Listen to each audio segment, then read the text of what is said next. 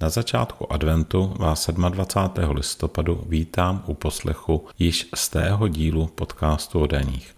Pro příští rok přináší hlavní daňové změny především konsolidační balíček. O něm již byla v podcastu o daních řeč mnohokrát a nepochybně se k němu v různých souvislostech budeme vracet. Například věřím, že se finanční zpráva vyjádří k posuzování hodnotového limitu ve výši poloviny průměrné mzdy pro osvobození zaměstnaneckých benefitů, pokud jsou poskytovány formou benefitních karet. Zde máme zásadní problém, zda limit posuzovat z hlediska připsání benefitních bodů nebo z hlediska čerpání konkrétního benefitu, anebo nějak jinak. Osobně jsem názoru, že u benefitních karet by nemělo být rozhodující čerpání benefitu, tedy například návštěva fitka, Tedy obdobně jako třeba u rekreace není rozhodující konání rekreace, pokud zaměstnavatel tento benefit poskytuje tak, že uhradí cestovní kanceláři příslušný pobyt.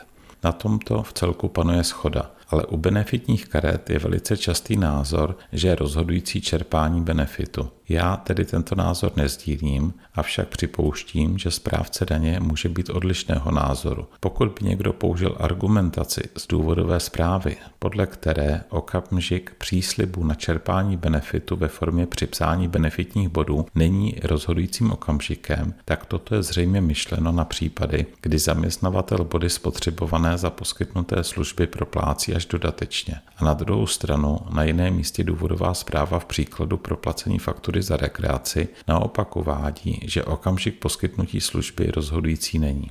Tak uvidíme, zda se vyjádření dočkáme a pokud ano, tak jakého. Teď na konci listopadu se finanční zpráva vyjádřila ke kontrolnímu hlášení po změnách v sazbách DPH od 1. ledna příštího roku. Kontrolní hlášení bude nadále včlenění na tři sazby pro základ daně a daň. U základní sazby daně ve výši 21% s kontrolním hlášením žádný problém nebude protože základní sazba zůstává i pro příští rok ve výši 21% sloupečky pro prvou sníženou sazbu denně, kam dnes uvádíme základ daně a daň pro plnění v sazbě DPH 15%, budeme příští rok využívat pro sazbu DPH 12%. Pokud někdo uplatní v příštím roce odpočet splnění roku 2023 v sazbě letošní, tedy v sazbě 15%, tak jej také uvede do toho sloupečku pro základ daně a sazbu daně 2, čili tam, co letos uvádíme 15% sazbu daně takže se tam budou míchat 15 a 12% sazba daně dohromady. To tedy z hlediska odpočtu daně, tedy pokud jde o část B2 kontrolního hlášení. Ale ono se to může stát i u dodavatele v části A4, když bude uplnění v sazbě 15%, provádět třeba opravu z důvodu změny ceny, opravu k nějakému plnění, které se týká minulých let. U odběratele by se zase tato oprava provedla v části B2. Sloupce pro třetí sazbu daně zůstávají jen pro 10% sazbu daně, tedy buď pro v úvozovkách dodatečné uplanění odpočtu daně splnění uskutečněného v roce 2023 nebo pro dobropisy či vrubopisy v případech, kdy se vztahují k 10% sazbě daně. Tím v úvozovkách dodatečným uplatněním myslím třeba situaci, kdy třeba za ubytování uskutečněné v roce 2023 obdrží zákazník uplatňující si odpočet daně, obdrží daňový doklad až v roce 2024 a bude tedy uplatňovat eh, v přiznání za období 2024 a DUZP tam bude uvedeno 2023. Tak to je na ukázku, že s konsolidačním balíčkem se budeme vypořádávat ještě hodně dlouho a to i když jeho konečnou podobu v podstatě známe již od 13. října, kdy ji schválili poslanci. A to, že jej 22. listopadu podepsal prezident a bude vyhlášen ve sbírce zákonu, tak to už je jen formalita. Ve sbírce zákonu konsolidační balíček vyjde pravděpodobně na počátku prosince. Je to přece jenom hodně rozsáhlý zákon, tak než se dají dohromady korektury a podobně, tak to bude nějakou dobu trvat, ale počítám, že do Mikuláše konsolidační balíček ve sbírce zákonu bude.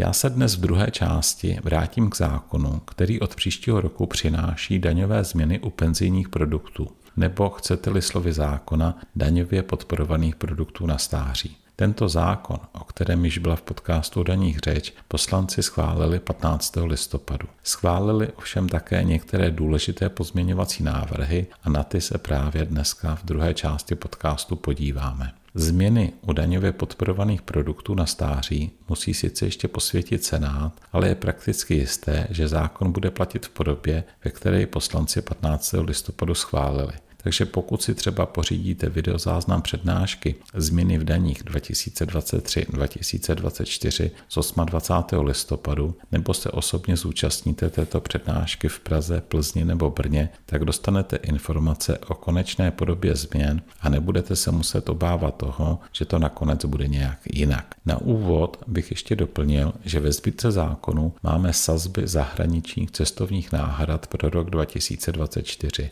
Například pro Itálii Itálii a Francii zůstává sazba 50 euro i pro rok 2024, pro Německo, Rakousko a Polsko stejně jako letos sazba 45 euro a pro Slovensko zahraniční stravné příští rok stejně jako letos 35 euro. Někde však došlo ke zvýšení, například u Lichtensteinska, tam je to ze 65 na 70 euro, tam je jídlo přece jenom asi dosti drahé. U Lotyšska ze 40 na 45 euro, u Španělska z 45 na 50 euro a u Švédska se letošní stravné 60 euro zvyšuje pro příští rok na 65 euro.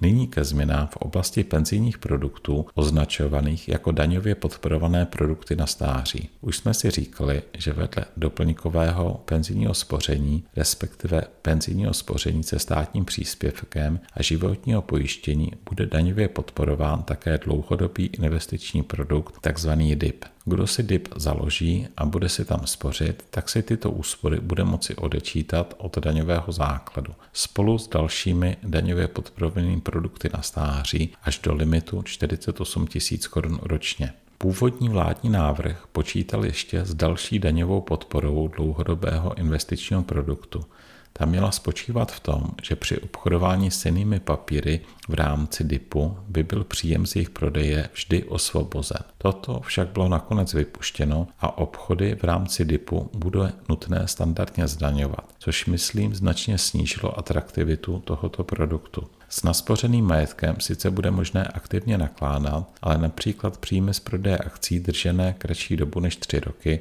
bude nutné standardně zdanit leda, že by se dotyčný vešel do limitu pro osvobození pro příjmy z prodeje cených papírů 100 000 korun ročně. Takže to máme pozměňovací návrh zužující původní vládní návrh s rozšířením daňově podporovaných produktů na stáří o dlouhodobý investiční produkt počítal původní vládní návrh. Vymezení dlouhodobého investičního produktu upravuje zákon o podnikání na kapitálovém trhu. Například, jaký majetek lze v rámci dlouhodobého investičního produktu nabývat, tak to upravuje zákon o podnikání na kapitálovém trhu nově od příštího roku v paragrafu 134i. A zákon o daních z příjmu v rámci úpravy úpravy daňově podporovaných produktů na stáří, což budou nové samostatné paragrafy 15a a 15b, bude od 1. ledna stanovat parametry pro daňově podporované produkty na stáří, což nově bude podmínka trvání smlouvy 120 měsíců. Podmínka 60 let věku pro výplatu se nemění. Trvání smlouvy 120 měsíců a 60 let věku bude platit i pro dlouhodobý investiční produkt. U doplňkového penzijního spoření a životního pojištění se doba trvání smlouvy alespoň 120 měsíců, tedy 10 let, bude vyžadovat až pro smlouvy uzavírané od 1. ledna. Pokud jde o dlouhodobý investiční produkt, s ním počítal již původní vládní návrh a z hlediska vymezení tohoto produktu se to v průběhu projednávání z hlediska teda vymezení v zákoně o podnikání na kapitálovém trhu Došlo ke změnám v průběhu projednávání, ale z hlediska daňového tam došlo hlavně k té změně, že tam není ta podpora toho aktivního obchodování s těmito eh, produkty. No a teď, jaké tady máme další pozměňovací návrhy, které rozšiřují původní vládní návrh. Tak na základě dalšího přijatého pozměňovacího návrhu bude daňově podporováno také pojištění dlouhodobé péče a to je nově upraveno v samostatném paragrafu 15c zákona o daní z příjmu. Souhrný limit odpočtu od základu daně 48 tisíc tak bude zahrnovat nejenom příspěvky na penzijní, životní a na dlouhodobý investiční produkt, ale na základě přijatého pozměňovacího návrhu také pojištění dlouhodobé péče, čili všechno se to bude počítat do úhrného limitu 48 tisíc korun. Znamená, pokud by někdo neuplatňoval penzijní, životní, dlouhodobý investiční produkt, tak by si mohl pojistné na pojištění dlouhodobé péče odečítat až do částky 48 tisíc korun. Tak to je eh, rozšiřující pozměňovací návrh. Další přijatý pozměňovací návrh je také rozšiřující a již se netýká zajištění na stáří, ale zaměstnaneckých akcí. Jedná se o nově formulovaný odstavec 14 v paragrafu 6 zákona o daní z příjmu a nově se tam vkládají ještě další dva odstavce. Pokud zaměstnavatel prodá zaměstnanci své akcie za zvýhodněnou cenu, tak se zdanění této výhody odkládá až o 10 let. Pokud by zaměstnanec akcie prodal dříve, nebo by třeba dříve ukončil zaměstnání, tak by se výhoda přidanila také dříve. Takže kdyby zaměstnavatel poskytl zaměstnanci své akcie v hodnotě tisíc, třeba za čtyřistovky, tak se odloží zdanění výhody 600 korun. Nová úprava počítá i s tím, že hodnota akcie bude v okamžiku zdanění nižší než v okamžiku nabití, čili v našem případě než uvedená tisícovka. Pokud by byla třeba 300 hodnota a zaměstnanec akcie koupil za 400, tak by se mu nepřidaňovalo nic. Pokud by hodnota akcie v okamžiku přidanění byla třeba 600, tak by se mu přidanily dvě stovky, rozdíl mezi aktuální cenou a tím, za kolik nabil. Nová úprava se netýká jen akcí, ale obecně podílů v obchodní korporaci. Mohlo by se tedy jednat třeba i o podíl na SRO, který by byl zvýhodně prodán zaměstnanci. A poslední přijatý pozměňovací návrh, tedy pokud jde o daně, se týká prokazování odpočtu na vědu a výzkum v rámci daňové kontroly, když se doplňuje do zákona o daní z příjmu, že v případě pochybností správce daně se obsahové náležitosti projektové dokumentace prokazovat dalšími důkazními prostředky, čili trošku se rozšiřuje obrana při daňové kontrole, pokud finanční úřad spochybňuje uplatnění odpočtu na vědu a výzkum. Tak to je vše k přijatým pozměňovacím návrhům zákona řešícího daňovou podporu na stáří. Zákon čeká ještě projednání Senátem, takže ve sbírce se je dočkáme až po konsolidačním balíčku. Přeji co nejpohodovější adventní dny a pokud se do té doby neuslyšíme na některé z našich přednášek, v prosinci pořádáme přednášky v Praze, Plzni a v Brně, tak se těším na slyšenou za další dva týdny.